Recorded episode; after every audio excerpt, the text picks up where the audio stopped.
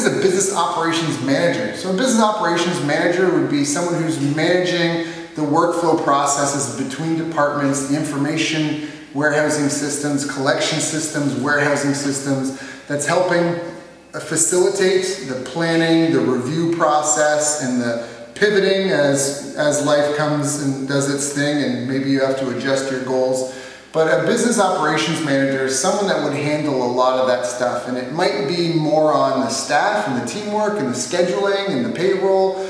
Uh, maybe not as much payroll, maybe that's the accountant. But depending on what the business needs, the business operation manager would be the person that helps sort those items out and improve efficiencies. So ideally, they'll help improve communication between departments.